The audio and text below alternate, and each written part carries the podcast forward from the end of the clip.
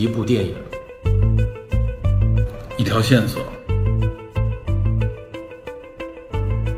带您探寻电影中的科学与知识内核。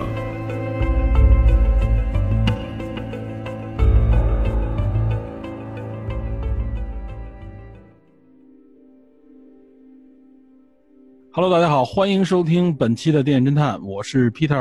啊，我是 D P。我们今天啊，终于如约要聊一下，其实是这次奥斯卡可以说我个人最关注的这部战争电影吧。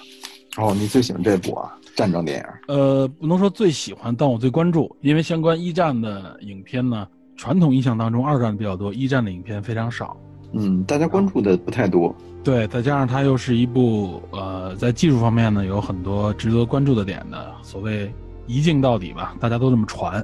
叫一镜到底这部影片啊，又是一部战争片，嗯、就是一九一七。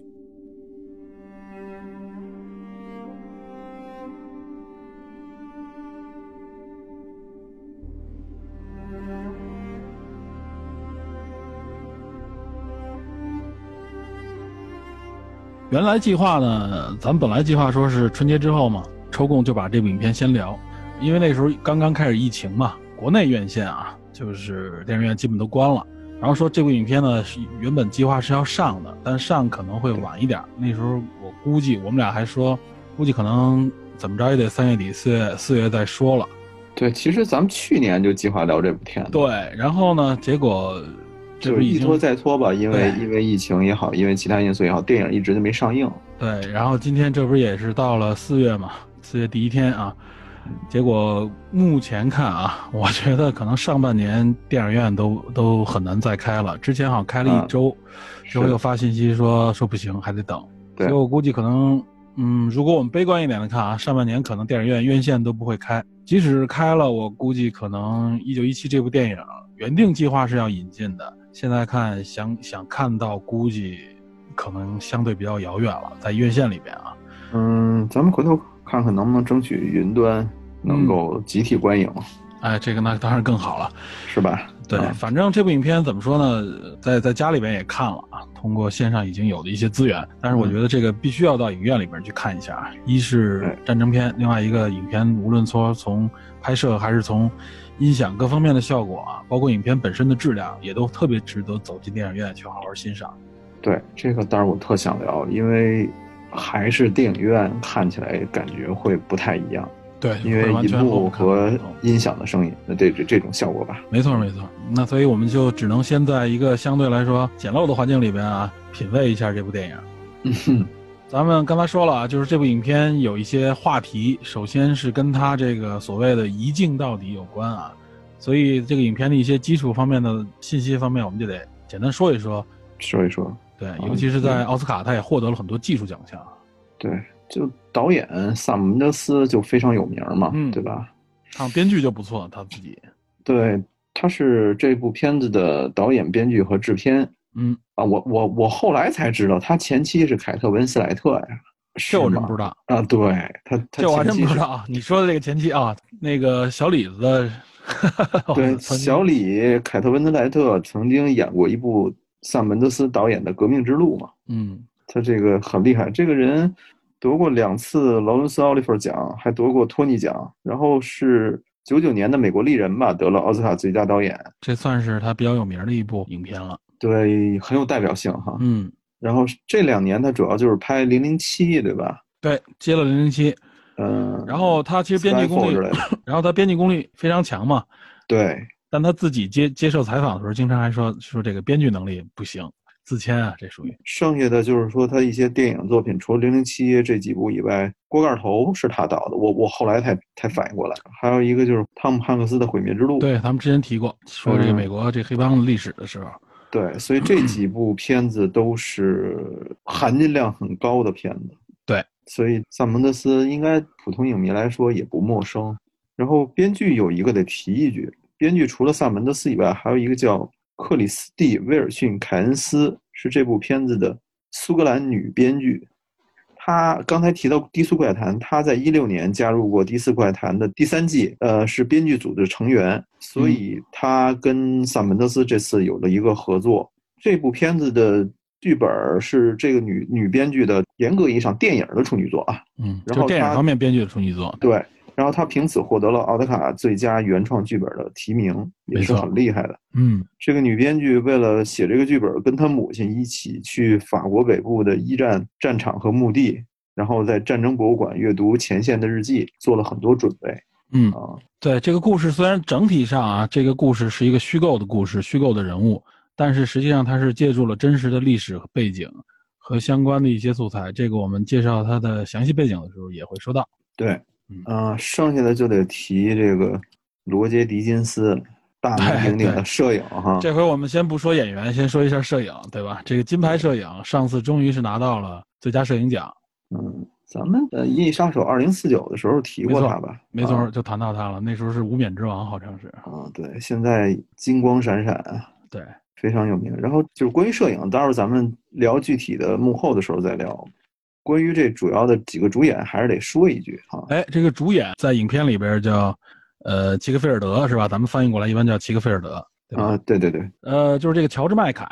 我当时看就觉得哇，这个怎么那么眼熟啊？虽然一看是个新人脸，年轻人，我就觉得那么眼熟。后来我想起来了，咱们原来提到过啊，嗯、就是《绿皮书》里边介绍神奇队长，哎，对，维果·蒙特森，呃，拍那个《神奇队长》里边的大儿子，对，就是留着长头发，然后就那脸上一脸的稚气啊，看着一看就是很青涩的一个年轻人。他在那里演了一个。嗯呃，生活技能满点，但是社会经验几乎为零的一个年轻人。对，是他父亲梦想当中想希望他的孩子成为的样子啊，是吧？他还演过一个电影叫《众叛亲离》，很有名，评分也不低，而应该是值得去看。而且他、嗯、他其实演过一部一战相关的电影啊，哪部？呃，名字叫做《柑橘与柠檬》，这是我查资料的时候我才看到的，一一年的。柑橘与柠檬，我好像听过这个名字哎。嗯、呃，而且这部影片我就只看了海报啊，看过这个海报，嗯，海报里边啊不一定是一战，我这海报里边他穿的是传统英国的那个军装，但一看就是个孩子，因为他拿的这个旁边这个步枪是就是那个时候英国一战时候的那个林恩菲尔德步枪啊，这个林恩菲尔德步枪是一战的时候英国大量使用的这个步枪。据说当时英国本土都已经就无法满足军方的要求了，然后后来是美国委托承包商为英国生产。嗯，看那个海报里边啊，我没看过那部影片，他穿着英国呢子的制服，戴那个军帽，一看就是个十来岁的小孩，知道吧？这等于青春片是吧？对，应该是可应该是个青春片的。我当时反正看到的时候觉得，哎，这个一看应该跟一战有关嘛。看来他战争背景的青春片啊。对，然后另外一个主演。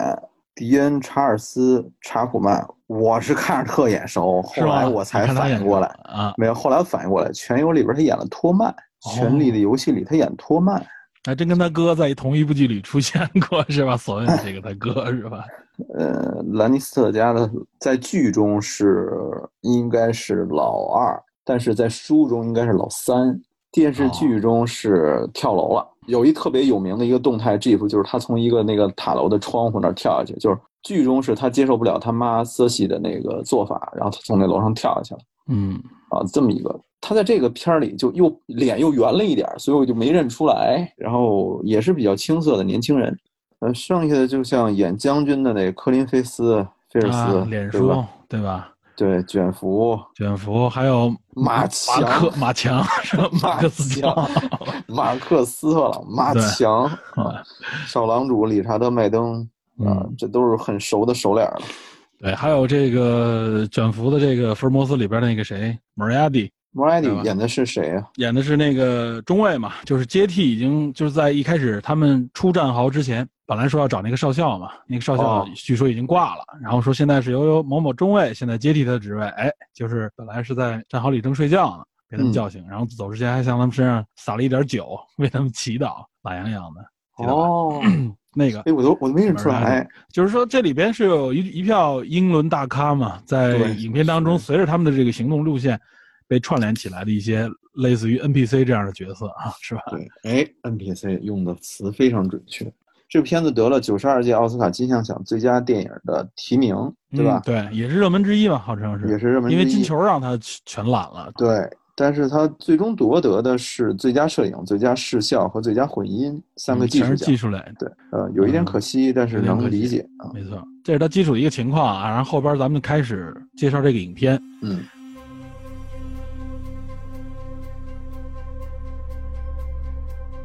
首先我这里先说啊，这部影片很多人都说啊，叫做一镜到底或者伪一镜到底啊，我觉得这些说法其实有一个特别强烈的问题，这部影片是明确的啊，两镜到底，人家中间是有一个断层的、哦、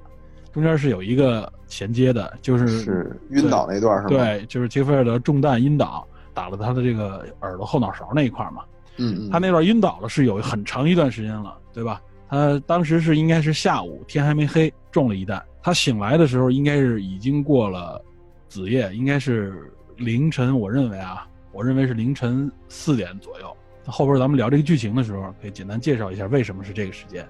所以中间这个跨度一下，有的人我看全篇说是八个小时的时间流逝，然后也就是说中间这段呢可能睡了六个小时就晕倒了六个小时，我认为这个说法不对，我认为这个中间这段他至少睡了有差不多有十个小时左右啊，就中间这一段时间就有十个小时、啊、有那么长是吗？对、哦、然后整体 你, 你是因为最后结尾他们那个战事已经开始发展，已经开始进攻了，就是他，而且他醒来的时候实际上已经是凌晨，马上就天亮了，对吧？对对对对，这个这后边咱们马详细的时候再说啊，所以说这个影片应该整个跨度在十二个小时以上。这就先说了一下所谓这个一镜到底还是两镜到底啊，就是说从整个影片的明确的这个时间线上面看啊，是两镜到底。当然了，还有很多人就是说啊，这个是伪伪一镜或者伪两镜，为什么呢？因为中间有很多衔接点，这是肯定的，对吧？它不可能、嗯，它不是一个为了炫演技、为了炫整个的布局啊，就是必须一镜走下来，它不是这样的。包括当年的鸟人，对吧？不是一镜到底，但是是伪一镜下来的，就是它一直随着这个主人公的视觉。给你各种代入，中间偶尔有一些穿插呀，其他视觉的转移，但是基本上是以主人公的行动来带动整个故事和镜头的。对，所以它的表达上面啊，至少是完整的两镜到底。然后后边咱们串一下它所谓的这个剧情吧，因为沿着他们行走的路线，以这个单兵的视角嘛，所以也比较明确。有些人甚至说这像一部公路片，我觉得更像游戏。嗯，第一人称或者说是第三人称视觉射击，对，他们像闯关一样，中间遇到了各种各样的挑战，实际上很好的用单兵的这个视角串联起来，在战争当中经常能够遇到的一些情况和思考、嗯、串起来。对，这个影片我觉得也是有这种很强烈的反战色彩的，所以这后边我们再展开说。嗯，先说一下影片的整个路径吧，就是我把这个影片啊，从它的这个经过的不同的这个场景啊，我给它分成了七段。哦，好家伙！然后我觉得这七段每一段都各自有各自的这个内容，可以简单去看和讲一下啊。所以我，所以我们先串一下它这七段是怎么来的。嗯、第一段呢，就是从影片开头到、嗯、我看了一下那个时间啊，到八分十八秒左右，我们就大概就说到分钟。这前八分钟说的是什么呢？简单说四个字，就是接到任务，就是这触发这个整个影片的这个任务。对，主人公两个，一个是乔治麦凯演的叫 Scofield， 嗯，是一个一等兵，嗯，然后是那个小胖子查普曼演的那个叫做 Black， 对、嗯、B L A K E Black， 呃，他们两个人临时接到一个任务，就是脸书给他们一个任务，让他们去前线去阻止明天凌晨的一次英军的进攻。对，就是他这里边叫做传令给这个德文军团的第二营，对，让他们停止进攻，因为他们发现呢，就是这很有可能是德军的一个圈套，德军已经摆好了一个包围圈，等着他们入套了。原来认为是趁着德军这边没有准备好，想做一次偷袭这种感觉啊，嗯，是这样的一个背景。也就是说，主要是找到这个 Black， 让他去传令。之所以让他去传，是因为他哥哥在那个第二营里边。是，就是理查德·麦登演的那个少尉吧，应该是可以说是个小军官，基层军官。嗯，呃，正是因为有这个亲属关系，所以认为他使命抵达应该是有保证的，对吧？紧迫性比较强，紧迫性强，一是要求时间，另外一个要求你使命必达，中间不能开小差。这其实说明了很多问题啊。一，就像影片里也说了，说他们的联络的这个电话线都被切断了。因为在当时战争复杂情况下，都处在一种堑壕战的这个状态，很多通讯设备那个时候就是都是有线电话。它铺设的这个电话线一旦被切断以后，可能使用的传令方式就是传令兵，或者说甚至有信鸽的这种情况啊。所以他找到了这两个人，实际上就找到了 Black， 因为是你给你哥嘛，所以你要自己找一个搭档啊，跟着一起去。对，就找到乔治麦凯演的这个 Scofield。对，这个应该是他的哥们儿，对吧？俩人应该是伙伴，起义都是战友，就把乔治麦凯叫上了。齐格菲尔德啊，这里边，对，他一开始是靠在那个树上，对吧？嗯。然后结尾呼应。对 ，Blake 接接到那个命令以后呢，就他就要把眼睛闭上了，感觉啊，实际上就想躲一点这个，这事跟我没关系。对。反正一开始看着他，他就睁眼起来，就说明两人很熟。他也知道这东西估计还是会落到他身上，但是也不太情愿。看到这个朋友关系上，哎，两人就一起去接受这个命令啊。从这个本来是在堑壕之外的这个草地里边休整，然后进入到堑壕里边，进入到这个地下的半地下指挥室，就是见到脸书给他们传达了这个命令。这是第一阶段。接到这个任务以后，两个人的状态是不一样的。这 Black 就比较因为自己的这个哥哥在这个地方，明天有可能直接面对德军的圈套，所以就显得比较着急，嗯、立马就要出发。对，所以说这就是上层呢很好的利用了他的这个身份，因为亲情的联系之下，他会非常紧迫的去完成这个任务啊，他不会有任何迟疑，不会有任何懈怠。呃，这就进入了影片的第二阶段啊。这这儿我先说一下，就是第一阶段这个大背景啊，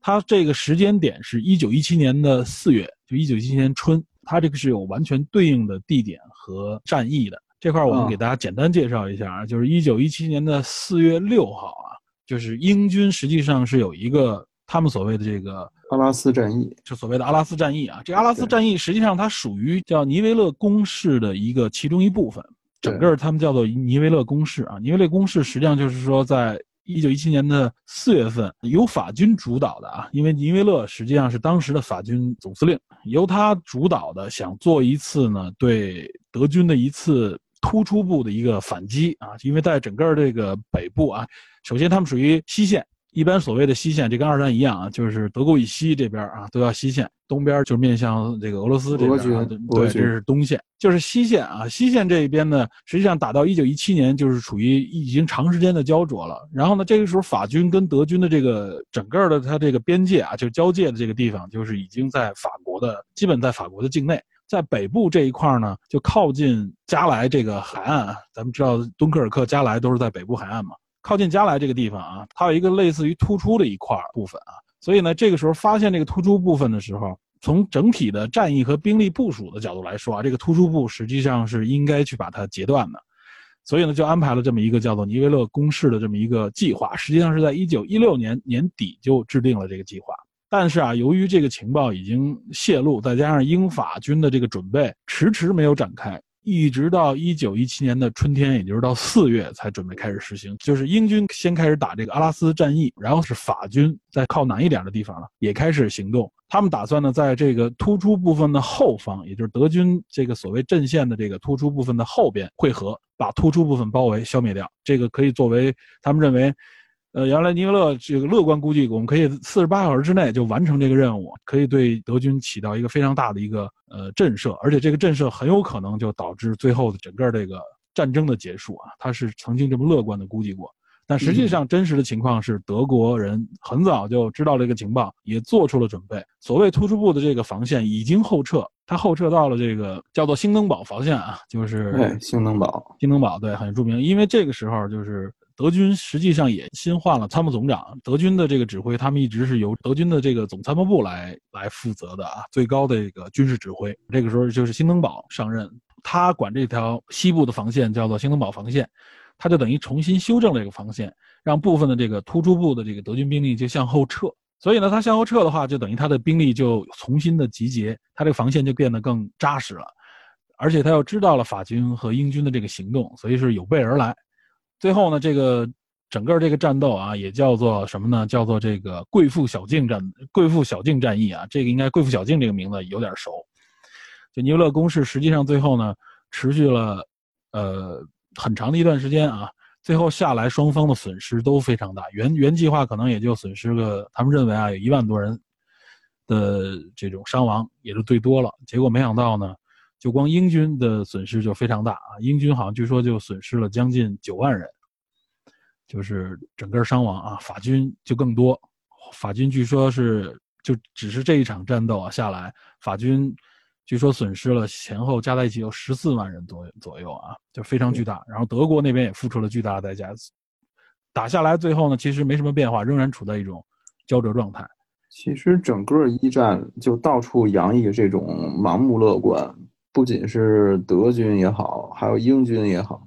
比如说英军的这个黑格在索姆河战役也是，就是他们都有这种对整个战局的完全不了解，嗯，对新型的武器也不够了解，所以造成了大量伤亡。这个待会儿咱们可以具体聊历史的时候再聊细节。对对对，现在先继续聊剧情。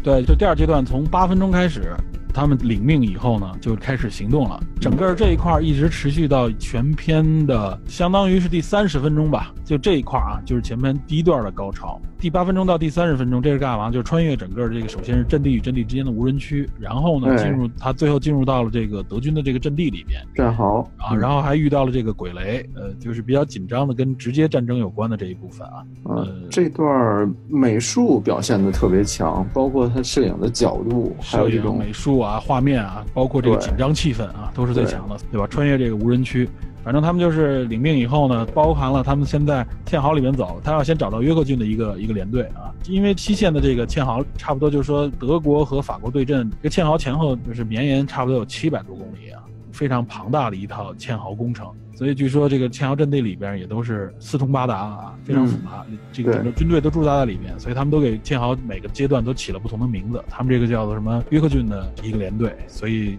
他们要首先要找到这个地方，从这个地方里边潜入到无人区啊。嗯，所以他们刚才我就说了，他们最后碰到谁呢？在在这段里边他们最后碰到的是这个莫瑞亚迪啊，对吧？在影片中叫莱斯利中尉，他呢接替了之前他们要找的这个少校，这个少校已经阵亡了两天前，所以这莫拉蒂遇到他们以后呢，他觉得你们这就是疯狂的一个行为啊，明显感觉到这个基层指挥官觉得你们这些事情做完全没有意义，但既然你们领命要走，那我也就只能祝福你们了。对，就是他说你们就那么着急要这个回荡了，对吧？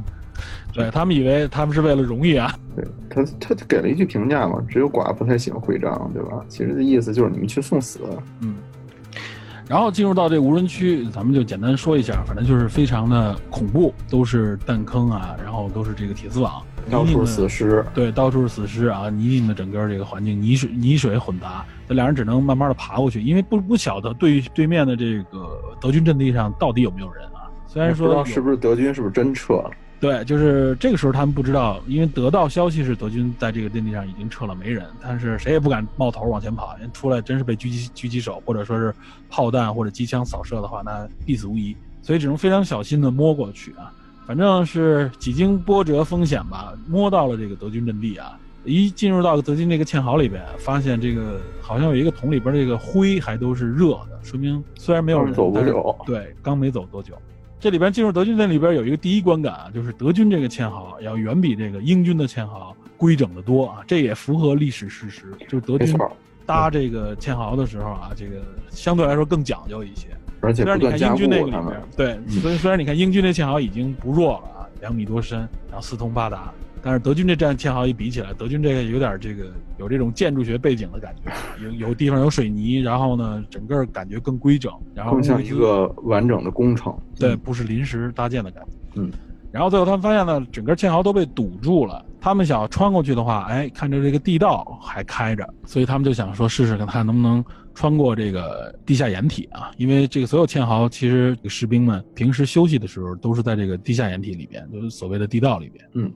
然后结果进去以后就遇到了这个，看到里边有一些物资，还有食品，还有老鼠，结果不小心就碰到了这个鬼雷。这杰菲尔德说，哎呀，他很警惕啊，他说我碰到了这个就是拉的拉线的这种地雷，所以他就停住了，说别动。正犹豫该怎么办的时候啊，结果一只老鼠就引爆了，引爆了这个炸弹啊。这个炸弹引爆以后啊，还好是说他并没有被炸死，而是说整个里边的这些砖头瓦块下来，哗就把这人埋了。对，两个人反正在这个整个这个坑道坍塌之前啊，有惊无险的还是爬出来了。这个等于是全篇第一次比较大的惊险吧？对，包括通过无人机啊，大家都是心惊胆战的。嗯，虽然说没有真正的枪炮，但是觉得那个紧张程度非常高。跑出来以后，实际上他们看到就是这在阵地的这个后方，就是这个炮兵的阵地啊。你看到这个满地的这个炮弹弹壳，还有应该是没有撤离的这个大炮都已经损毁了。被毁了。嗯，对，你明显感觉就是军队确实撤走了。这块的时候呢，就是像他们两个，就是心情略微稍微的放松下来了一点啊，就是泥泞的这个无人区，包括进入到德军阵地啊，这种紧张气氛稍微的过了一下，就进入到第三阶段。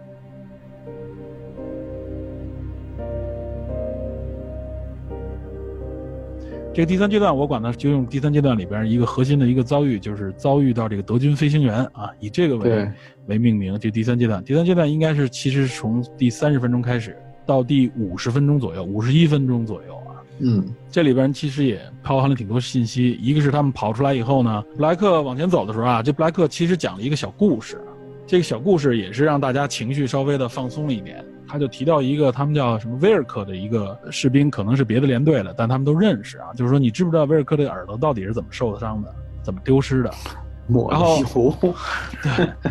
这块这块为什么他为什么要讲这个故事呢？一开始这个杰弗尔德说他除了被炸了还能是什么呢？然后后来他讲了一个小故事，说他是因为他女朋友是吧，是个美发师，对，因为他的那个油啊很香，然后他呢又不想随身带着，因为据说好像放瓶里还挺重的。那当天就全抹身上，抹抹头上，抹头发上了。嗯，对，结果夜里边就让被老鼠啃了。他这里边提一句老鼠啊，实际上是把这个堑壕战当中士兵的这个生活当中遇到的其中一个困境给大家说了一下，就是老鼠。因为我记得看一些纪录片也好，或者说一些书籍介绍啊，那个时候就是老鼠的困扰非常大，整个这个地道里边到处是各种大老鼠、大田鼠，一是吃他们的这些储备粮、军粮，另外一个就是。真的是夜里边会出现很多咬士兵的，无论是德军还是这边的法军和英军啊，同样都是遇到这类似的情况。所以据说一一战二战期间军官喜欢养猫，就是因为能逮老鼠。没错，他们对付老鼠的方式啊，一是把这个我看到的纪录片里也是把成堆的老鼠抓住以后呢都挂起来，即就是炫耀一下啊，我们这个消灭的所谓真正的敌人是这些老鼠。另外一个就像你说的，养猫是一种手段，还有一个有的人我看到他们在睡觉的时候甚至编一个铁网把自己罩在铁网里睡啊，就是说不堪这个老鼠的这种骚扰，因为真的是这些老鼠个头很大，人有很多情况他不怕人了，咬耳朵咬鼻子啊这种啊，咬手指头这种情况经常发生，所以这个咬耳朵这件事情就呼应了堑壕战当中啊士兵的这种非常窘迫的这种生存环境。嗯，那另外里边其实有一个小镜头啊，就是杰弗尔德刚从那个地道里爬出来以后啊，他一边在清理自己，一边他从自己兜里掏出一个小铁盒。其实菲尔德身上的小铁盒里边放的是什么呢？实际上是呼应最后结尾，他放的是亲人的照片。对。然后 Blake 死掉以后呢，他把传令的那个命令也放到了这个小铁盒里，这有个小细节。然后他们两个还穿过了一片被砍伐了的这个都已经开花了的樱桃树啊，都已经开花了。嗯。也很美，这里实际上呼应一些，一是季节，另外一个它实际上呼应这些花呢，就是类有点类似于像这些士兵一样啊。后边还有一个呼应的情节，就都怎么说呢，衰败掉了，衰败掉放到这个战场上面生生就被砍伐了，没有任何用，就说这些士兵的命运啊。里边还提到一个就跟反战很有关的一个情节，就是 Blake 问他说你那个勋章在哪儿，以为他是丢了嘛，这时候杰弗尔跟他说说不是丢了，他其实换了一瓶换了一瓶酒，跟法国人换了一瓶红酒。这块实际上啊就是影射这个已经在士兵当中传得非常广的一种反战的情绪啊，大家对所谓的荣誉根本就不看重了，就是大部分人都是觉得这个荣誉有什么意义，一点意义没有。实际上这就是讽刺一下这种战争对于个体士兵来说根本就没有任何的实际价值，还不如一瓶酒买醉来的来的好。对，这点得提一句，就是他俩之前有一个对话提到了说那次战役，对吧？嗯，那次战役他这个勋章就是源自所谓的那次战役。对，那次战役其实是应该是索姆河战役中的一个叫毕耶普瓦罗。对，应该是索姆河战役，因为索姆河战役最臭名昭著，对吧？嗯，对，非常大。因为当时英军就我刚才提到的那个那个叫黑格将军吧，嗯，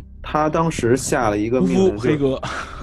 管他的外号叫屠夫嘛。对，他道格拉斯黑格。对，他当时就命令这个一味的进攻，不管什么呃士兵的伤亡。然后当时对面德军是用机枪和炮弹吧，封锁那个防线，所以英军没法前进，但是后退又会被自己这边督战的这个宪兵杀掉，所以进退两难，造成了非常非常大的伤亡，非常巨大。反正反正据说黑格就是为什么叫屠夫呢，就是他参与的这个战场，虽然这哥们很铁血很硬，但是基本上属于就是伤敌一千自损九百八的那种，然后都不是八百、嗯，就是损失非常大，硬把这些士兵的命往上填。对，所以呢，士兵对他的怨气也非常的巨大啊。但是这个黑格反正从始至终也没有受到这个军方的这个指控也好，或者说是撤职，他一直实际上还很受英国这个上层的重用啊，就是因为这哥们比较铁血。但是到了二战，英军就使劲的避免这种情况发生。哎，对，这个也是其实因为一战的这种巨大的损失啊，生命财产的这种损失带来的一种反思。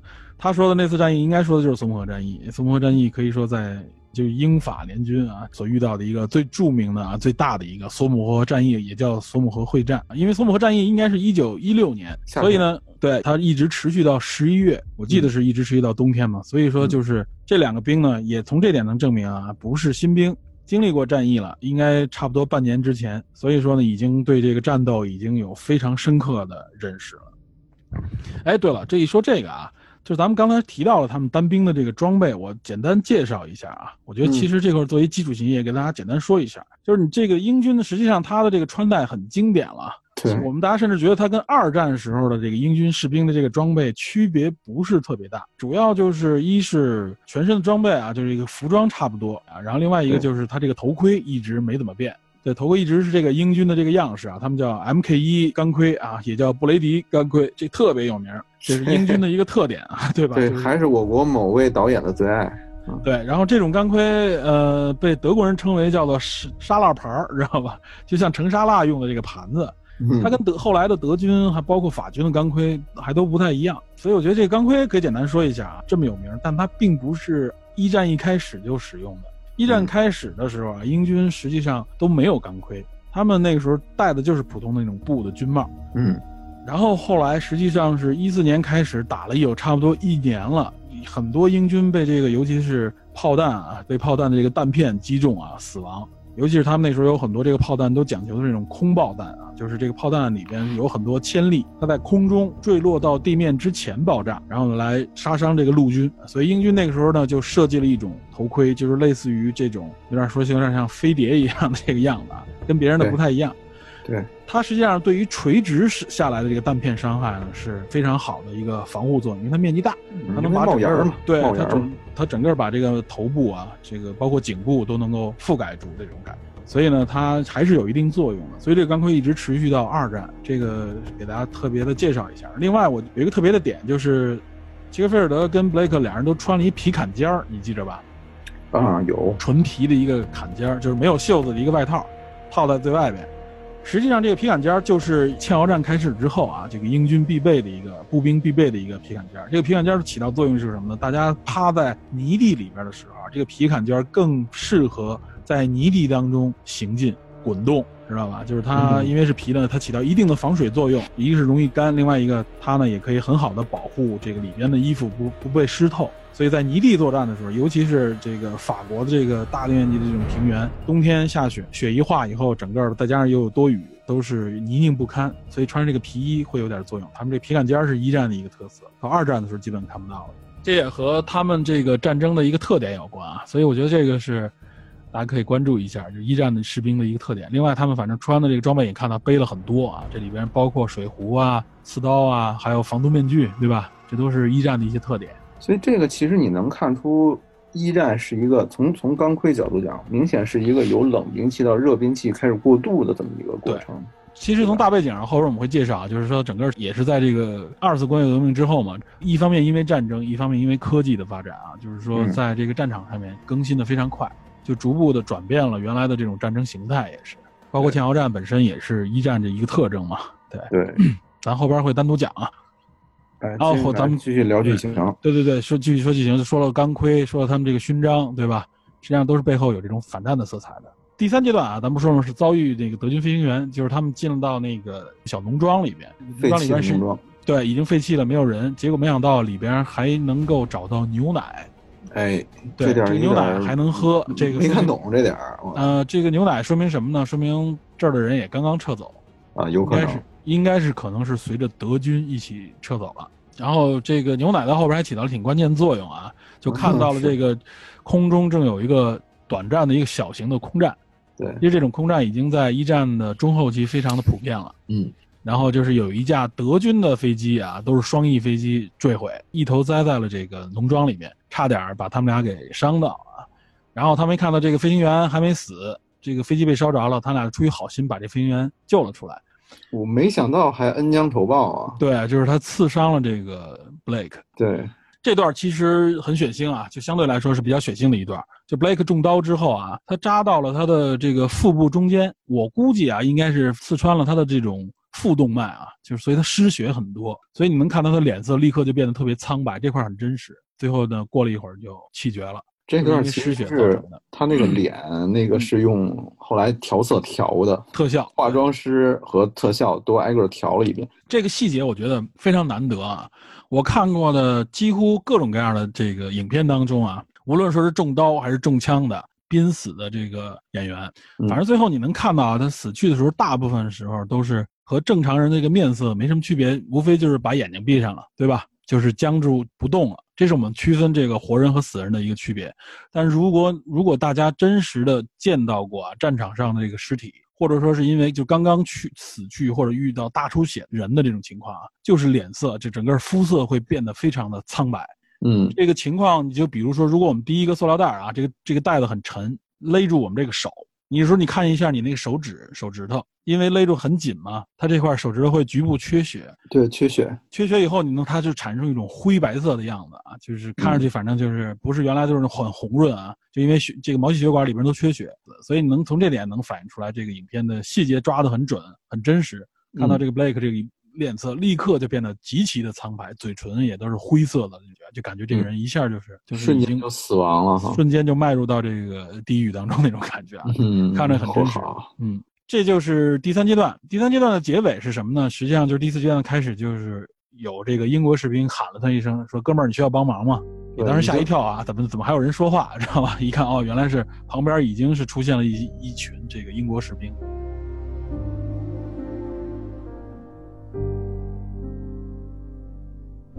这段我觉得反正有一点突然吧。对，有点突然。其实你想啊，这些士兵都是坐着军车过来的，他多少应该能听到这个声音。对，而且就隔了一墙之隔，我感觉。对，所以这块应该呢，就是说中刀以后，他专注在抢救他这个环节。这些车辆应该是停在农庄外边稍微远一点的地方，可能也没听到声音，他也没注意。然后这群人也是到这个农庄里查看一下有没有人，另外一个好多人都是墙角那儿撒尿的。对吧？对对，有这么一个情况，肯定跟他不是一支部队。然后他就遇到了马强，对吧？对，马强啊，马强在这里边就是听是个军官嘛，穿着这个高筒的这个军靴。然后呢，就一开始没有照这个人，就就是因为他蹲在地上哀悼自己战友，哀悼自己的战友的时候啊，马强说话，一听那声音，哇塞，马强那鼻音很重的，对吧？一耳朵就能分辨出来是他。嗯。这里边马强的这种感觉是一个，其实是一个很友好的一个军官啊，比较体贴这个自己的士兵的那种感觉。呃、对，又会开导他，又会启发他，还会提示他，提示他还安慰他，对吧？然后就等于让他搭了一段车。嗯，搭车这段情节其实不长，前后我看了一下也就十分钟。他上了这个卡车以后呢，这都是英国的士兵嘛，大家唠家常那种啊，对吧？从这一点里边也是，一是加快了他的行动速度，另外也是感受到了就是群体当中啊，这个士兵面对战争的一些反馈啊。结果呢，这个车走到一半呢，停下来，他们要穿过的一个桥被炸断了，他们要绕路。那如果绕路走的话，就和他要去的目的地就相差甚远了。这个德文郡啊，时间来不及了也，时间来不及，所以他就只能说我下车，你们绕道可能走别的路，你们就走吧，我要绕道下来就穿过前面一片废墟，抵达这个二营所在的这个位置。嗯，所以就等于是进入到第五段了。搭车是第四段嘛，就十分钟。进入到第五段，就是这影片当中的一段很重要的情节，就是城镇的这个废墟。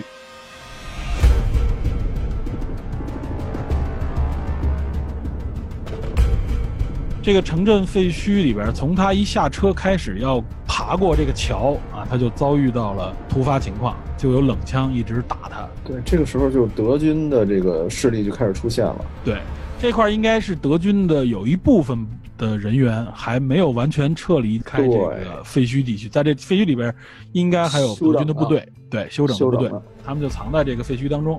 他首先一开始遇到这冷枪嘛，所以他爬这个桥的时候，最后不得不趟水半滑着过去。这里边有一点，我觉得是影片里边我认为唯一一个有点不真实的啊，嗯，就是他最后发现了嘛，应该是在旁边那个楼的二层里边那个窗口，对，一直打冷枪，嗯，打不中他这个很正常，反正一直在火力压制他，至少一会儿一枪一会儿一枪啊，他就处在一个很被动的地方。当他爬到这个岸边，从这岸边这个阶梯这儿想出去的时候，那个子弹已经在他趴的那地方打了有两三枪了。原则上啊，对于一个老兵来说，你就不能在固定的这个位置再冒头了，哎，应该挪一个位置再出来，对吧？就是说白了，人家就在那枪等着你，肯定就会那在那附近出来啊。他就没管，他还是在那儿冒头了。然后呢，等对方这个上弹的这个空隙就钻到这个房子里面。可能这我觉得这块稍微有一点问题，原则上他应该有点不太合理。对，他应该换个位置上来，就是很这个咱们玩游戏的时候也能知道啊，如果这儿冒头在这儿打两枪啊，蹲下去，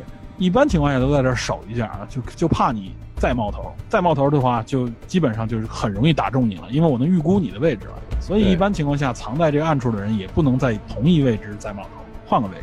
所以当然了，这是个小细节，这这个就只能说是有点有意为之吧。对，就是他，因为他要从这块直接就冲上去，很危险，因为他往那还打了两枪啊，应该是打中这个人，他枪法不错，看来是啊，对吧？不管、嗯、是蒙的也好，或者怎么打中那个人了，反正打中那个人了，嗯、所以他冲到楼里边，他确认一下有没有把对方干掉。结果那个德军士兵实际上已经中弹，快不行了嘛。就拿着那个枪对着门口，那意思就是等等你一进门的时候，我再用最后力气给你一枪。他也是进门之前是准备好这个随时搬动扳机啊，就因为知道里边可能这人还没死，结果两人就对了一枪啊。这对了一枪，立刻这个影片就全黑下来。这块有一个特别长的剪辑，知道吧？就是他再醒来的时候，不是特别长剪辑，就特别明显、明确，这是一个明确的剪辑点，因为他一下他再醒来的时候已经是深夜了。当时还不确认是几点啊，结合后边的场景，这应该我认为是凌晨四点到四点半之间。哇、哦、这么精确啊。对，这为什么这么说啊，首先他进入到这个楼里边的时候天还是亮的，对吧？嗯，四月份的这个法国啊，这个天还是亮的，春天的这个时间，你想就我们就结合现在我们所处就是四月份嘛，跟我们这个纬度也差不多。一般什么时候天会黑啊？现在可能差不多也就得到六点半以后天才会黑。对吧？嗯，他当时那个天可不是说就是就是已经很傍晚了，看着也就是下午有点暗，还基本上还比较亮，所以我觉得他也就是四点到五点之间，四点吧，四五点钟这个时间比较合理。对，嗯、然后他再醒来是很黑的时候啊，这个时候我们不确认，比如说凌晨十二点也是这么黑，什么凌晨三点也是这么黑，对吧？说不清。但我们结合他后边的情节，当他最后离开这个城镇废墟，最后跳河那一刹那啊，他后边有一个镜头。就是德军在后边追他嘛，有两个人，那时候天边已经亮起来了。嗯、这个我们再结合一下，我们身处这个季节，对吧？现在天亮也就是五点多钟，四五点钟，这个天开始蒙蒙亮，对吧？天边能看到有微光了，对吧？过了四点半以后，所以呢，我认为它这个整个黑掉的这个时间点啊，至少有十到十二个小时左右。中间因为他是走的一径，中间是没有省切时间的。他在城镇里边碰到那个法国女人和那个婴儿，前后其实也就持续了呃十来分钟的时间。嗯，所以这块又不可能占很多，比如说他在女这个女人的这个环境里面逗留了一两个小时，在镜头上并没有给出这个时间。所以说我认为他他晕倒昏厥这个时间差不多前后有十到十二个小时。他等于这一昏厥一直到了即将破晓的时候。这块也就是整个进入废墟的这么一个时间段啊，他中弹昏厥，然后醒来，他走出房间的时候，当时有一个镜头啊，从这个窗口一直就延伸出来了，你记得吧？那个镜头很漂亮。嗯，整个在这个废墟当中啊，一会儿这个天就亮一下啊，这个实际上是德军在打照明弹，对吧？对，那段其实拍得很巧妙，很巧妙，也很有一点梦幻，有点迷幻的那种感觉。对，就我觉得全片最美的镜头之一吧。对，应该就是这段，包括他这种，他的这个城镇中间的那个教堂应该正在燃烧，那个很大的火堆。我还有人介绍说，说这这块啊，他遇到这光都是这火光造成，实际不是，是天上一直有照明弹，而且在那个地上那个水坑里边还有反光，那个照明弹上去慢慢的再下来，所以它的整个光影会有一个拖出来很长的这个影子，慢慢就消失的这么一个镜头，配合那个音乐啊，就是感觉很凄美。他一个人受负伤的一个士士兵嘛，后脑勺还流着血，慢慢的往前走。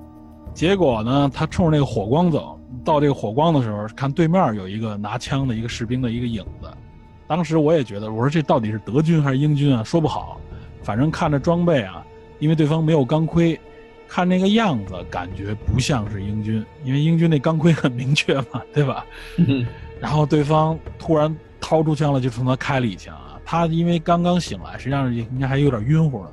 看对方这一枪，赶紧撒丫子就跑啊！这段过程也是慌不择路，最后呢，他看到有这个半地下室这个情况，他把这木栅栏踹开，自己就躲到里边去。他中间有一个有一个有一点，他还是也体现出来他一个老兵的素质啊，就是当这个照明弹升空特别亮的时候啊，他是趴下来趴在废墟里边的。他知道在那个时候跑的时候，那就很明确会被人看到，所以他那时候他是他知道躲一躲，然后等这个光落下去的时候啊，他再爬起来接着跑，是有这么一个细节的。嗯。然后他到了这个房间里边，遇到了这个法国女人和一个婴儿，这个婴儿应该不是这个女人的孩子。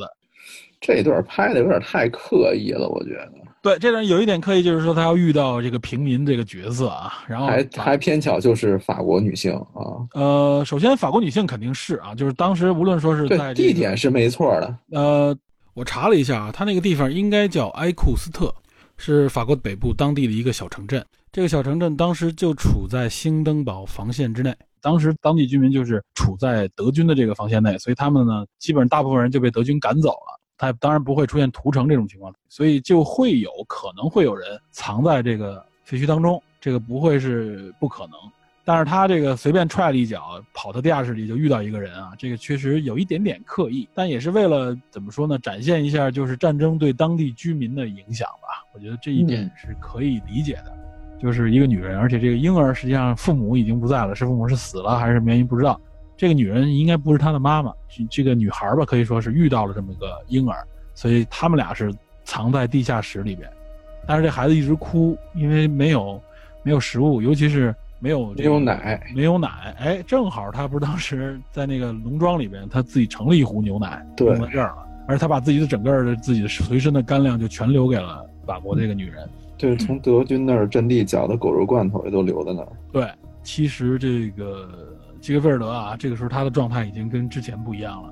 他是因为他的战友已经死了以后，他是必须要完成这个使命了。包括他在搭便车的时候，对吧？他体现出来的那个推车啊也好，那个积极性，都是他已经不再是一个对荣誉无感，然后不太想完成。一开始他还抱怨这个 Blake 让他跟他一起走，但这个时候他已经完全转变了。嗯，对，因为 Blake 已经死了，他想替对战友完成这个遗愿嘛。对，这替战友完成这个遗愿，告诉他哥哥。所以这个时候他也知道已经是深夜，但时间还没到第二天，还来得及，所以他要赶紧走。当时这个女人还还挽留他嘛，那意思就是说，如果你要在，可能起码对我有一个保护。但是他说对不起，嗯，他说当时我记得他说是 sorry 嘛，他就只能走了。然后他出来以后呢，就立刻又遇到了这个德军。他躲到了一个比较开阔的大厅里边，结果这个大厅里边就撞到了一个一看就是一个年轻的德国新兵，结果搏斗中啊不得不掐死了这个德国兵。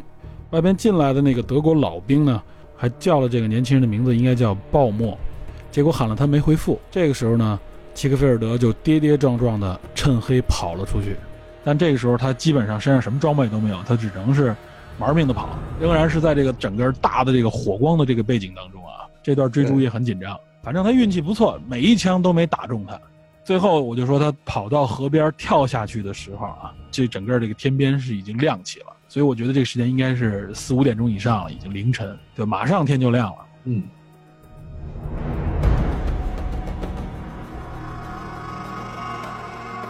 这就进入到了这个影片的第六阶段啊，就是漂流这个阶段。因为漂流这个阶段为什么单提出来啊？它有点承上启下的这么一个感觉。也就是他所处的环境跟之前和之后都不一样，他这个环境就是在水里边，他中间先是跳到河里边，这个河很很湍急啊，因为实际上临近水闸好像，所以这个水很湍急，顺流而下，有一个类似一个小的瀑布，我估计可能就是那个水闸，他就掉下去了。然后他从水里边慢慢再浮上来的时候啊，这时候天就已全亮了。他抱住一个木头顺着飘的时候，先是有这个樱桃花的那个花瓣啊，在水上面很美，慢慢的飘到他旁边。然后在快靠岸的时候，水上面不都是浮尸嘛，对吧？对，那时候死尸非常多，非常多的浮浮尸啊！这浮尸这块也很恐怖，都已经很多尸体都已经膨胀了，巨人观了嘛就。而且这个浮尸我们能看到啊，这些浮尸是有很多穿军装的，但不是统一的一样的军装，而且不是英军，嗯，是那种灰蓝色，灰蓝色应该是法军。就是法军应该在附近也有阵地，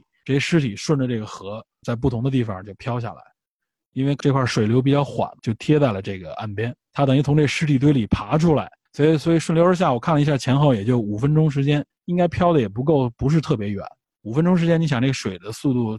再快，他可能也就走个也就一公里两公里撑死了，对吧？这段就有一点儿让你的精神稍微放松一点的状态，放松一点，然后另外这时间可能包括和距离呢就模糊了。嗯，你如果真的按时间来算，你看、啊、他从他一开始接到任务走到这个德军的阵地里边，实际上前后走了十几分钟、嗯、这个距离有多少呢？也就一两公里，因为他们是在整个宁静的这个无人区里面，他是慢慢摸索着往前走，他不是快步走，人的这个正常行进一、嗯、一小时也就五公里，对吧？他那速度一个比那速度慢，所以十几分钟不到二十分钟，我认为也就一两公里。然后呢，从阵地里出来又走，可能也就走了一公里，就遇到了车队。跟着车队那段是走了很长一段路，但是他穿越城市到水里边这段，用时间满打满算，也就是几公里的样子，也不是很远。这是他整个的一个路程。所以呢，最后漂流上来，他上岸之后，直到他听到那个悠扬的歌声，就进入到这个最后一个阶段。I am a poor wayfaring stranger, I'm traveling through。 就是他真正的找到了目标的这个团队了，嗯、终于找到了这个德文军第二营。对，德文团第二营进入到这个树林里，因为他们当时军队是没进入堑壕之前，他们正好就是驻扎在这个树林里边。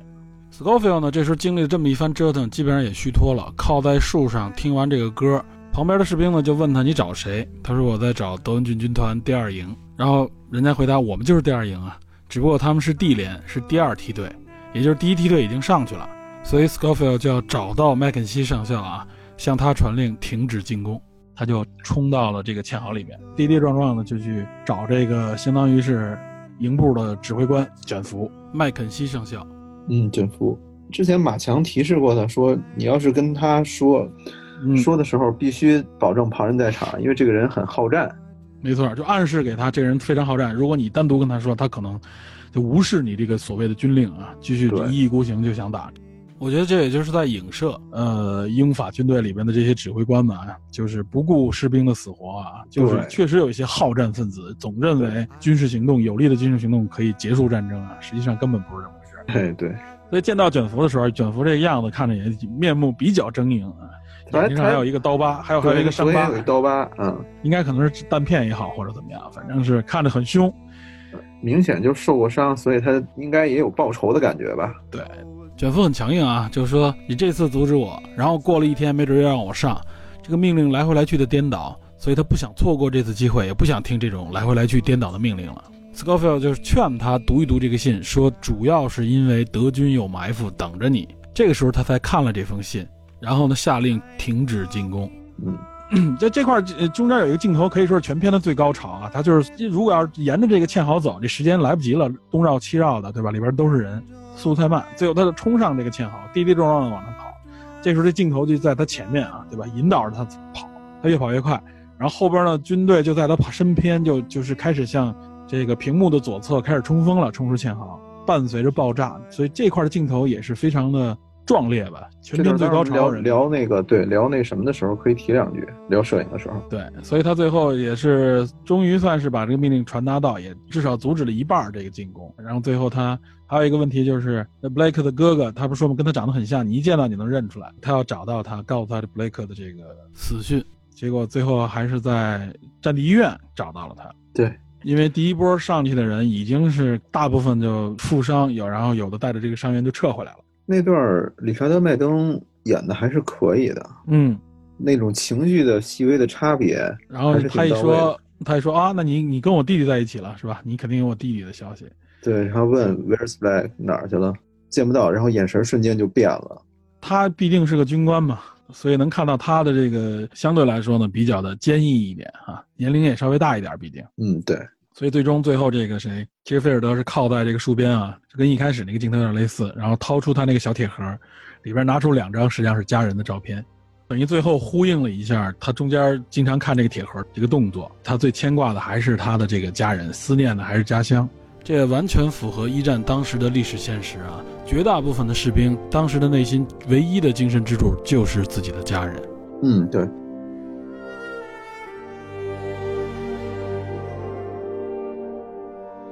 这个全篇就基本上咱们给算是给串下来了。我想咱们聊得很细，得说两句这个摄影。嗯，摄影就是就是两个这事儿。第一是说，这部片子拍最后结尾的时候，不是有一句话吗？嗯。呃，萨门德斯献给自己的那个祖父是吧？嗯，祖父。然后他这么一个故事，传令的故事。对，对，说他祖父也是参加一战，也是个传令兵，呃，所以他根据这个演绎了一个故事出来。只不过他原来传令的不是一个阻止战争的，很有可能传的都是一些战斗命令。对，发动的。还有一个是谁演布莱克这个这个查普曼？嗯，他读过一本《西线日记》的书。刚才不是说东西线战役嘛，对吧？对，西线日记，那是一战时期的一个士兵日记合集。然后他在这本书里发现了自己曾祖父的日记也在其中。哦，哦，非常巧。然后他曾祖父是一名骑兵，在战争中受了枪伤，然后躺了几天活下来了。然后所以他想接这个，那也是想缅怀一下自己的这个，对对对对对，这个祖先吧，相当于是。对，对，这个这个我也没想到，挺巧的，反正是。因为当时你想啊，这个英军，这个咱们就展开说了啊，英军当时啊，由一战之前到一战开始，英军都是募兵制啊。什么叫募兵制？就是都是这种志愿军。对，他不是不完全是职业，他不是征兵制，他不是征兵制，他是募兵制啊。所以英军在一战开始之前呢，他差不多陆军有四十万人啊，是一个相对比较小型的啊，嗯，但是呢，装备各方面啊，训练各方面都比较先进的一种小型型的这个部队。但是随着一战的展开，协约国这边啊，就引发了很多年轻人去不断的从军啊，就是参军。呃，但打到一九一六年的时候啊，这个想上战场这些年轻人们其实也不够用了。这个时候英国就颁布了征兵法，它就从募兵制改为了征兵制。嗯，那么征兵制是什么呢？那就是你到了年龄你必须参军了，知道吧？对，只有这样你才能够，说白了才能应付这个第一次世界大战这个这种规模。对，英国前线伤亡也太大了，前线伤亡非常大。所以说在那个时候的男性啊，适龄的男青年基本上啊从军的这个比例就非常高，就在那两年里面，对吧？嗯，所以他们的家人里边参与过一战的这个情况就会很普遍，所以能活下来的人多少都会对这个一战会有一些自己的家族的记忆，或者说是历史的这种缅怀，对吧？嗯，这个所以说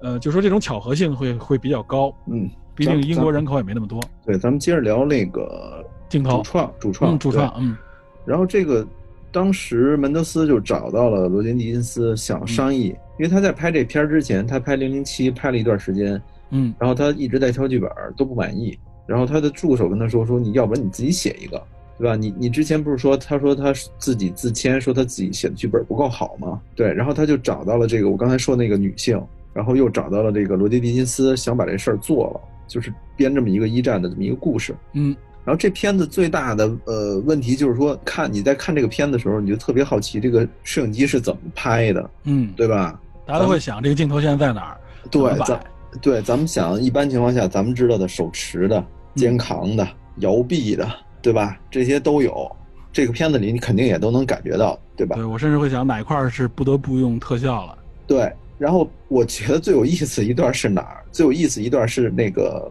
Scofield 在那个照明弹的那个呃照射下在那里跑，哎，那段其实是用摩托驾驶摄像机在那儿追，沿着在那儿沿着在那儿沿着在他前面在那儿拍啊，然后他在后边追。然后那段的照明弹其实是最开始他们拿沙盘沙盘演绎好，他们做沙盘做了一个模型，嗯，然后他们用一个光源在那个沙盘上面由这边一直一直往那个方向走。哎，对，我记得好像看到过有有纪录片的展示这一段，展示这段时间，展示这个大概光源的演绎整个过程，这个人的跑步的这个状态。但是这段其中有一段其实是在白天拍的，嗯，然后后期特效了，就是是吧？对，后期调色给它调成了凌晨，就这特别有意思。所以罗杰·狄金斯这个整体的架构还有一些细节，确实是非常令人非常用心啊，撑到的。我说实话，我对这个片子代入感没那么强。如果是大荧幕我绝对会非常强，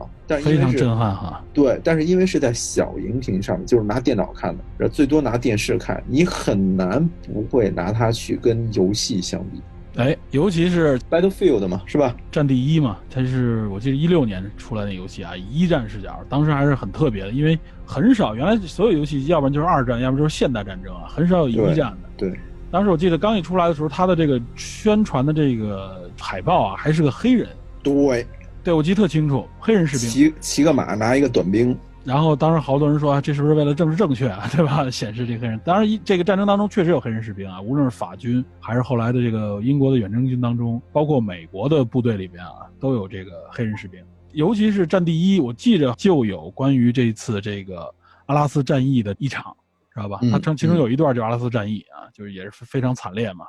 所以这一段实际上是在游戏里边也有对应，就像你说的啊，它就完全处在一个第三人称或者第一人称视角的这么一个一个过程当中。对，所以你你看这个片儿的时候，你很难不会拿它去跟游戏相比。没错，就大家都会想到游戏。然后它因为它太第一或者第三人称视觉了，然后一切都在以你的这个主观代入的这种镜头去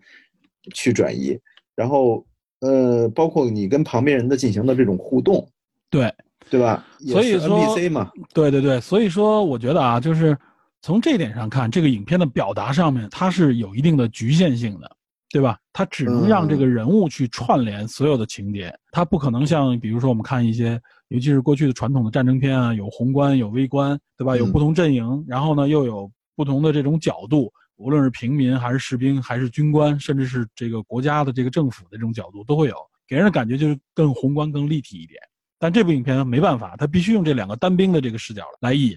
无论是军官还是战友还是敌军，然后甚至包括平民，他、嗯、都在这个里边都给你触发出来了。对，我提游戏不是不是别的意思，其实就是我想说的就是、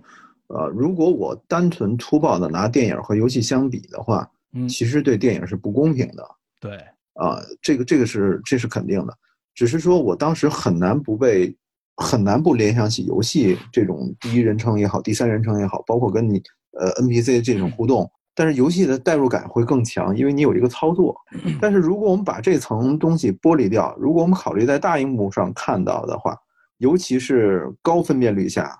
尤其我要考虑它电影摄影的角度讲，能够如此完成这种特别强烈代入感的电影，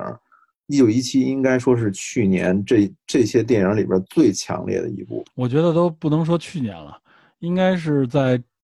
基本上我们经历过的战争片里边啊，它的这种一镜到底跟随的这种视角啊，应该是融入感最强的了，对吧？对，因为你完完全全你就像其实像这个小队里边的第三人一样，对吧？对，跟着他们一起往前走。所以所以这件事情就是你能够感觉到，嗯，虽然说电影不能跟游戏相比，但是你自己、嗯这种类比的时候，你已经能感觉到电影的某一个方向、某一个层级达到了一个很高的程度，以至于让你联想了其他一种形式。嗯，我不知道我这种表达你能不能理解，嗯、对吧？完全能理解的，完全能理解，对吧？对，所以，所以，所以，呃，就是罗杰·狄金斯在这个整个拍摄过程中使用大量的这种呃道具，包括拍摄手法，摇臂也好，肩扛也好，手持也好。车上面啊，各种对，包括我刚才说的那摩托车也好，然后包括最后那一段，我记得有记录，他是开着一辆这个皮卡嘛，在这个对这个镜头，他那个皮他那段就是最后那个呃 Scofield 跑的在战场穿越，伴随着爆炸那段，嗯、其实是两段两段摄影，一段是拿摇臂拍的，一段是拿皮卡拍的，嗯，它中间做了一个无缝的交接衔接，对对，然后包括那个很多在那个里跑动的那些。呃，士兵，其实我记着，其实你说这个啊，我记得有一，对，我记得他有这个，就是现场记录里边啊，嗯、他真的是这个一开始是呃人扛镜头，追，追着这个人拍，拍完了以后呢，然后到了车这儿，把这个镜头交给车上的人，车上的人继续拍，他是用这种方式连贯起来，对，非常有意思，然后非常有意思，而且非常肯定这个调度啊非常难，所以他在之前。美术组做了很量很多大量的这种工作，包括还原一战战场的战壕，包括整个无人区的搭建，嗯，然后他们就在一遍一遍的在这个整个布景区里面走这个踩点踩点走位，嗯、然后呃严格到大概走几步说哪句台词到这种程度，我估计至少严格到秒了都已经可能对演员，因为要涉及到炸点肯定也要要涉及到这个秒嘛，嗯、对吧？然后呃演员就一遍一遍在那排练，但是拍摄的时候。因为是室外自然光源，所以它不能有太多的这种外光这种打光，所以这个时候，而且有些时候比如说你这拍这段的时候啊，这个上午到时候你到下午了，整个光角都不一样了，光的视角都不一样了，所以这个时候就挺逗的。最后我看说拍半天，然后一帮人抱着肩膀在那等太阳，等太阳，有时候下雨了，或者有时候太阳钻进云彩里了，光源不够了，大家就在那抱着肩膀等，然后这个时候演员就赶紧在那一遍一遍继续过下一段的那个戏，跑位是吧？对，演那个布莱克那个查夫曼说自己有一个六分钟的长镜头，拍完了以后都不知道自己在哪儿，哇，就是他已经完全沉入到那种感觉里了。嗯，完全是写入到写实的那种感觉，没有那种。对，所以拍摄非常难的这个。对，呃，我看有人称这个电影为舞台剧式的电影，我觉得也有一定道理，因为它中途几乎没有停顿。嗯、对，啊、呃，它那种舞台舞台剧式那种进入感是非常非常强烈的。对，所以这个为什么我就很难不从游戏这个角度往进往进带，但是我又拼命的想把这种两种东西分开，就是两种感觉还是不一样，但是又特别相似。嗯，这种感觉。呃，我觉得反正如果说我真的简单粗暴的话，那我肯定觉得它的代入感很强，但是不如游戏。但它毕竟是电影，电影到达如此高的拍摄手法，才能够让你引起一种你强烈的想要加入进去的这种冲动，和强烈想第一人称被被拉进去的那种那种体验。所以这个其实在侧面证明它的摄影是非常非常高超和了不起的。我我反正作为一个玩游戏游戏玩家来说，我觉得很难不不去细想这些分别，但是细想起来我才觉得这个摄影确实是不是一般的强，所以它的这种整体的安排调度，还有这个像你刚才说的摄影机之间的切换，对吧？然后不不不同的手法，包括刚才咱们说的那段光源的渲染，包括后期的调色，这个绝对是大师级的人才能做得出来的。我们看啊，看过很多形式啊，看到这个时候啊，很多人说，哎，这不就是伪伪的一镜到底吗？说起来很轻松，但真正你去做的时候啊，能够达到这么好的一个衔接，整个推动这个情节向前走，它的这个难易程度是可想而知的。它在金球上获奖，包括在奥斯卡上也成为提名最多的影片之一，这个不是空穴来风啊，也不是说大家说就是给一个什么所谓的鼓励也好，真的我觉得这个影片的硬功夫啊，达到了相当高的水平了。对对对，所以说他拿到这几技术类奖项也能证明这一点。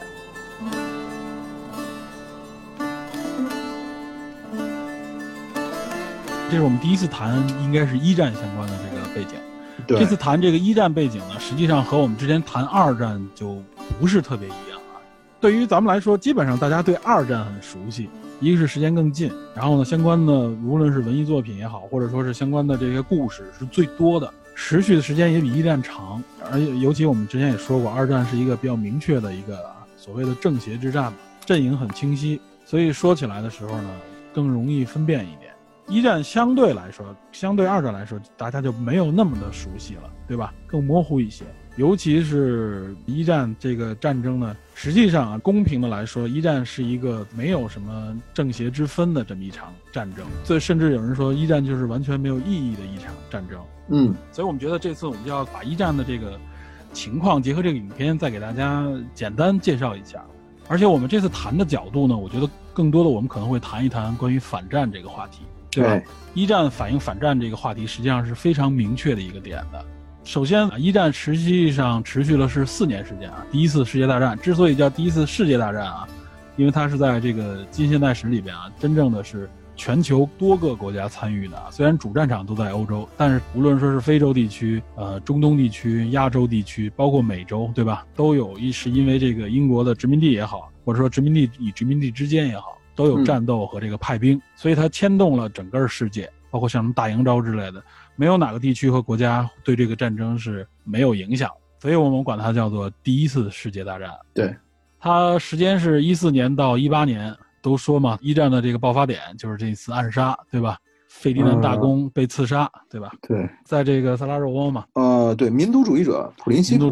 对对对，他是民族主义者。一战大家都说一战的爆发都觉得很蹊跷，我记得有很多人都说过，包括那时候高松老师也提过嘛，说一战之前可以说世界是经历了一段最美好的时间啊，尤其是欧洲科技昌明，对吧？可以说是因为第二次工业革命之后，大家已经从原来的那种原始的生存状态呢，完全进入到有点现代化的影子了，开始有电力、电器，通讯上面有电报，对吧？对，很多现代化的东西已经开始逐步展现对，而且当时一百年前拿破仑战争之后，德意志帝国当时还是帝国，嗯，基本上就没遭受过战火了。对，没错，德意志帝国啊，它叫德意志帝国，实际上从历史角度来说，它是第二帝国。所以为什么纳粹上来是叫第三帝国？第三帝国，对对，它是它实际上是第二帝国，一八七一到一九一八嘛，就是到二一战结束。当时德国是仅次于美国的世界第二大工业强国，没错，它工业实力已经超过英国了那个时候。对，然后奥匈帝国吧，奥地利、匈牙利属于那个哈布斯堡王朝。对，奥匈帝国当时是非常庞大的一个在欧洲的一个大帝国啊，那个时候其实世界上的国家一共也没有多少个啊，几十个国家，有很多这种我们那时候只是真正的意义上的帝国主义大国家啊，在那个一战之前是是林立的，像英国啊，对吧？像法国啊，都是到处殖民地，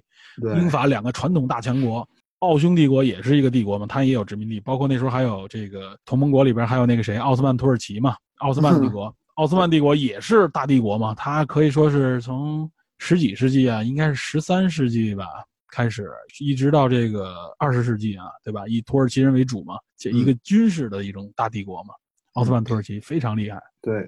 然后当时德意志帝国的这个皇帝是威廉二世吧？嗯，威廉二世是威廉二世是这里边的最关键的一个人物。对，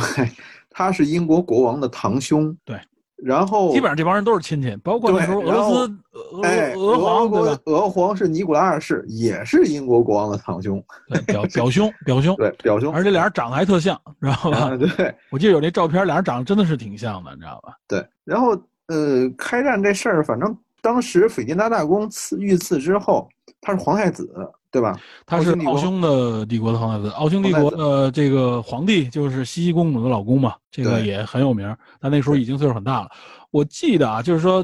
其实我们这里边先总结性的啊，就是说宏观的说一句啊，其实它并不像我们很多里说的说那时候处在一个非常和平的时期，它其实之前一直持续有争端和战争，是局部的争端。帝国与帝国之间的这种战争，嗯嗯，说说一战爆发之前，可以说就是一直处在一个即将爆发的状态，就等着一个触发啊，最后是在这个巴尔干半岛啊，火药桶被被引爆啊，只是缺那么一个起点时间。这也说明了那个大背景之下，并不像社会上人们所感知的，真正的实际上就是帝国与帝国之间啊，他们之间彼此都有矛盾。要说一战这个背景的矛盾根源，实际上可以说有三组主要矛盾啊，第一组。就是德国和法国之间的矛盾，以这个普法战争为背景，所以就叫做德法矛盾。另外一个矛盾呢，实际上是奥匈帝国和俄罗斯之间的矛盾，他们主要体现在巴尔干半岛，因为巴尔干半岛的问题啊，俄罗斯和奥匈帝国之间形成了巨大的利益冲突。而在这个时候呢，德国和奥匈帝国又走得很近，选择了联盟，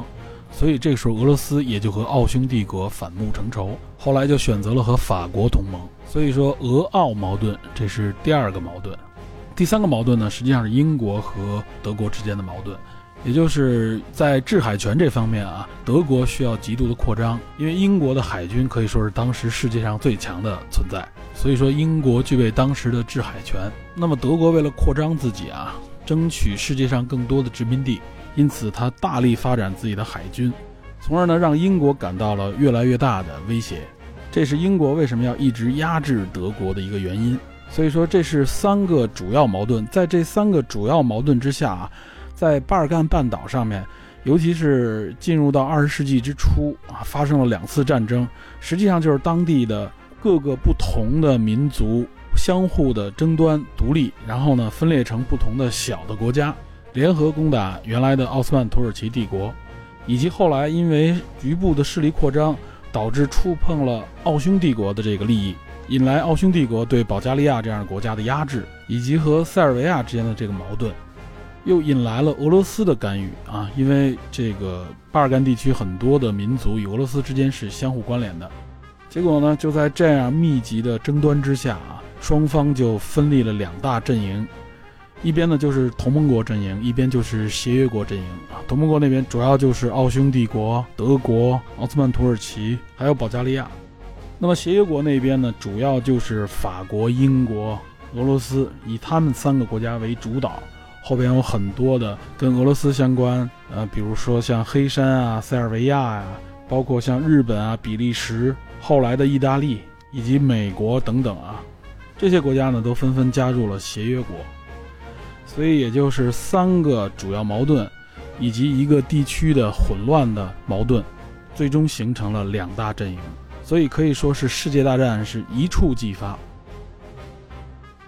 当时其实是整个欧洲就是一个火药桶，尤其在十八、十九世纪啊，这种民族独立，对吧？它这种呼声非常高，就像你刚才说民族主义，这里边应该说这不叫民族主义，这叫极端民族主义。这个对，咱们历史书里边也经常这么说，就是极端民族主义实际上是一战的主要驱动力，对吧？对，我们不能简简单单的只把它看作说是什么啊帝国主义瓜分世界啊，所谓的这种大帝国之间的阴谋啊，为了瓜分世界分赃不均，最后争端起来，不能完全这么看。它背后实际上有一个驱动力，也是这些极端民族主义成为了一种驱动这个政府、驱动这些大帝国们啊，去去不断的是扩张或者争夺的这么一个原始动力。如果没有这个民族主义的这个原始冲动力啊，它很多地方就不会触发这些争端和战争。嗯，所以巴尔干半岛是火药桶嘛，最后这个谁，刚才你说的费迪南大公，他是这个奥匈帝国的，相当于是王储，王储，王储。嗯、对，他去那个地方，他实际上是我记得说是阅兵嘛，对，其实有点耀武扬威的意思。耀武扬威，他在当地，因为奥匈帝国也是镇压当地的这些啊，所谓的当地的一些民族，斯拉夫民族之类的，对吧？对，所以当地的一些极端组织，所谓的极端组织啊，就是民族极端组织，有点类似于我们现在所谓的恐怖恐怖组织啊，但这那个时候还不叫恐怖组织，那个时候其实暗杀啊，在在欧洲各地啊，在全世界可以说非常普遍。时不时就有某个名人被暗杀啊，某个什么贵族被暗杀，那个时候就是处在那么一种很狂热的运动当中。嗯，所以当地我记得我记得当时说过嘛，就是当地政府啊、嗯、可以说是警告过或者说提醒过奥奥匈帝国、啊、说真的是你们要小心啊，这边可能要针对这次访问啊，这个暗杀会非常明确，有组织早就已经扬言组织了。据说这个当时想暗杀这个费迪南也是安排了一个十几个人啊，在不同的地方都都安排了，说准备要对他下手。费迪南当时到了那儿以后，他这个行为也招致就是当地这些极端组织的仇恨嘛，因为他就是来耀武扬威。然后据说他那个车队一开始先遭遇了一轮攻击。扔了个炸弹，结果他们没炸着，滚到车后边爆炸了，所以人没当回事儿。对，然后据说反正这个车队继续走啊，虽然说他们是想换个路径，但是说因为车队太大，所以没管，就继续走。结果后来是赶上那小伙子上来，就拿开了九枪吧，好像是啊，一枪打中了他的这个胸口，好像是啊。我记得还有一个照片，就是他那个军服上面都是血，包括他妻子当时也是，两个人当时同时是被打中啊，就双双殒命嘛，确实这很血腥。而他妻子我记得也说也是很有故事嘛，是是原来原来好像是皇族的一个佣呃不是佣人吧，算是一个伺候一个公主的一个人，不是完全的贵族，所以呢是等于是弗朗兹约瑟夫一世嘛，呃茜茜公主老公嘛，他就不是特别的、嗯、特别的，他肯定不待见，因为他是贵族嘛，他不待见这个这个女性啊，就是费迪南大公的这个喜欢上这姑娘啊，结果最后还是给了他一个爵位。然后，而且据说是当时呢，皇族对他来说的对待他的方式，不是对待贵族的那种方式，据说开门都开开半个门，知道吧？就是比较排挤他嘛，在公开场合是不让他露面的。所以这次呢，出访萨拉热窝呢，等于是费迪南也是想啊，就是只要离开了这个奥匈帝国本土，哎，我要带着我妻子好好的去展示一下啊。没想到这个结果，这两个人一块共赴死了，相当于是。嗯、呃，所以你说其实也是怎么说呢，也挺悲剧的啊。这个作为皇族，但是呢，实际上这时候还 还, 还有一个悲剧，就是他死完全没有人同情、嗯。对，实际上大家都不同，包括他父亲，他父亲对这个事儿其实啊，只是最后把这件事情当成了一个要求当地赔偿和发动战争的一个借口。对，他的我记得当时是是那谁，奥地利那个作家茨威格说。皇太子的死完全无法勾起人们深刻的同情，对，然后结果就等于死了也就白死了那种感觉。大家完全把他就是这些帝国们直接把这个东西当成了其实就是触发战争的一个缘由而已，对，一个筹码吧，有点。嗯，你看啊，他之前已经咱们刚才说过有很多普法战争啊，包括巴尔干战争，对吧？这都是在之前，嗯、而且巴尔干有两次战争嘛，是分为第一次和第二次嘛。第二次就是一三年，你想想这都是刚刚结束的。所以又爆发这个暗杀事件，所以这个战争爆发就已经就找到了一个非常好的一个引爆点。对，这个奥匈就先向塞尔维亚宣战啊，因为当地说白了，他一直想压制当地的这些他们怎么说呢，就叫少数民族吧，或者说这些不同的民族。但是塞尔维亚这样，他一向塞尔维亚宣战啊，塞尔维亚这边应该是跟俄罗斯那边是有着关联的，对吧？塞尔维亚当时的后盾是俄罗斯帝国。对啊，他们也都是人种上也靠近嘛，都是斯拉夫人。嗯，所以呢，就是俄罗斯这边一看啊，你这边跟他这，你向他宣战，俄罗斯这边肯定要说，那我们就开始要维护塞尔维亚这个情况，他就要出兵，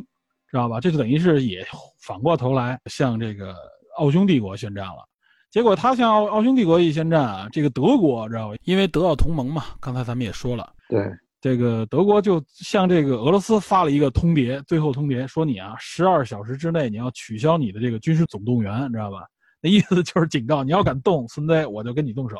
结果俄罗斯根本就不管他那一个，知道吗？俄罗斯照样干自己的。那德结果一下这个等于德国就向俄罗斯就宣战了。所以他这一个相互宣战、哎、然后德国当时还同时向俄罗斯的那个同盟法国宣战。对，因为他是同盟法国嘛，这俄罗斯也是普法战争的原因，他就一直想对法国动手。对，结果他就等于是从这个宣战的角度啊，因为那边还有这个奥匈嘛，所以他就等于是也是又陷入到一个双线作战的这么一个状态啊。嗯，这个德国每次发动战争都双线，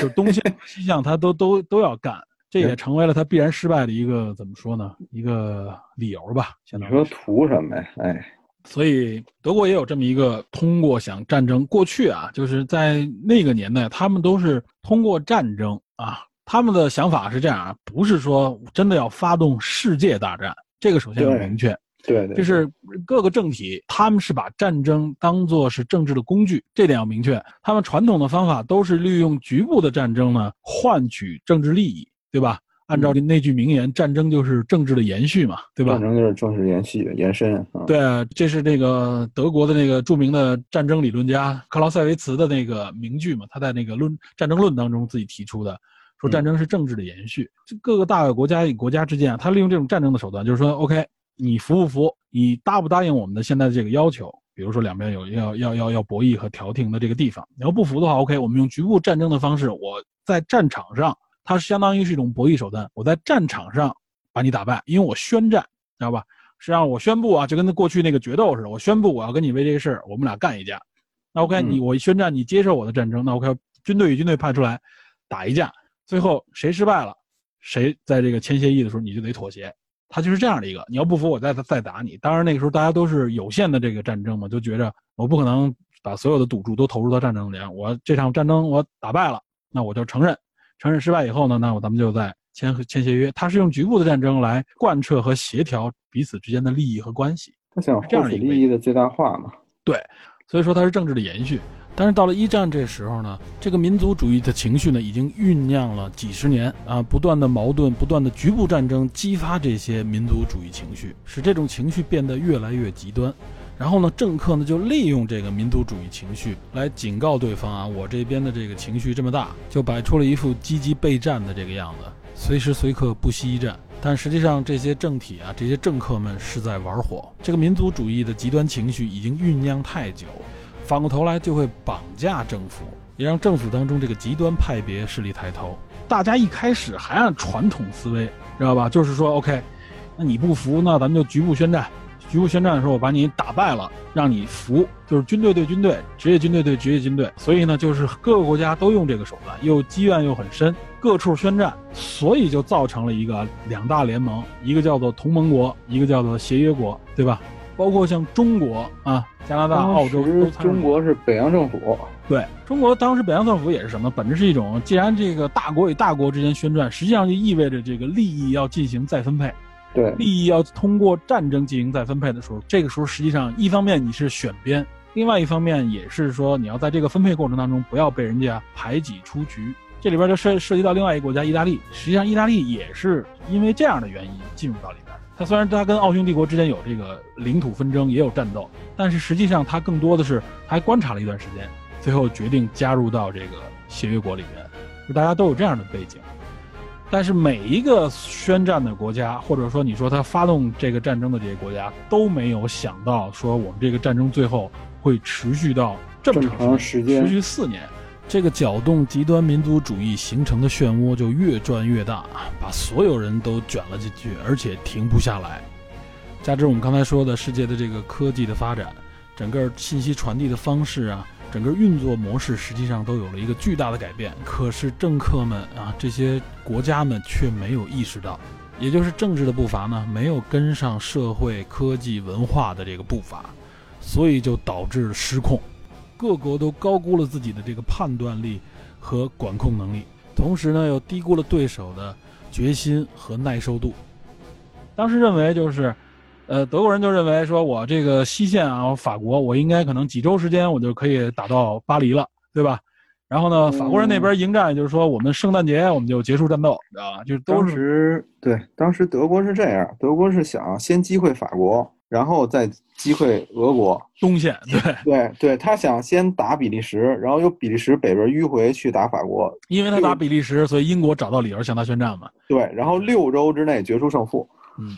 呃，当时也就是大家认为就是几个月之内搞定所有事情。对，但是当时比利时是中立国，所以英军才参战。嗯，而且比利时真一打才发现，哎，比利时人也不怂，知道吧？就是这不像你想，你就你就你就借道过去了啊，真是就卡在比利时了就。对对对。然后后边再加上当时啊，其实英国和法国的战斗力，公平的来讲，它的陆军水平是世界第一，世界顶级的，就是英法的这个军队啊，嗯，无论它的装备水平还是它的这个战斗经验啊，各方面啊，都是世界第一。德国呢是一个新兴国家啊，因为这个工业的发展，它有很多，你像德国在战争当中使用了很多，在一战当中使用了很多新的设备、新的技术、新的科技啊，嗯，也是在战争当中逐渐大家发现啊，这个德国这个力量真的是非常强大啊，不可小视。但在之前上，从整体上来说，它的陆军实力是不如法国的，所以在那个时代一战的时候，你会发现就是法国抵抗这个德国的时候啊，这个中间也是为什么能进入到后来的焦灼状态呢？也正是因为这个法军啊，这能力非常强，不是像在后来二战那时候啊，完全战争思想各方面都很陈旧了，一下就被人穿透了，所以他才能形成后来的这种焦灼。所以德国当时的这个计划，当时就觉得我们几几周解决法国，回过头来集中兵力干俄罗斯，他的想法实际上是始终没有实现的。想的挺美啊，但实际不是这么回事。他的这个整个计划就是他的那个德国的参谋总部策划的，知道吧？都是一帮怎么说呢，就是一些真正的可以说是战争方面的一些战略方面的高人吧。大家制定了这个战争计划，但是你确实你遇到一个什么问题呢？就是你牵扯到这个全球的这么一个战争啊，很多东西就不是你在计划当中可以能够能够应对、能够准备的了。所以因为正是因为这种焦灼啊，它就这里边产生了一个，尤其是在西线啊，在东线还都不明确，在西线就产生了一种非常典型的战争的状态，就叫做堑壕战。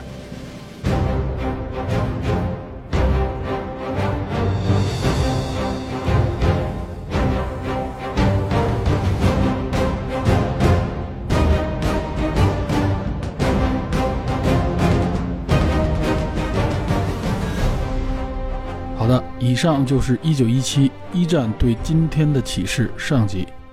在串讲了电影情节以及介绍一战爆发原因之后，我们将在下集中针对影片所展现的一战中所涉及到的具体战争手段、方式、武器等一些局部信息做一个简单介绍，并让我们有机会能够体会这些信息所折射出来的战争本貌，也让我们更立体地从个人视角感受战争。一战带给人类的反思不是太多，而是远远不够，这也是为什么越来越多描写战争的文艺作品，其内核是反战而非歌颂英雄主义的浪漫诗篇。残酷的战争面前，任何个体都是没有差别的，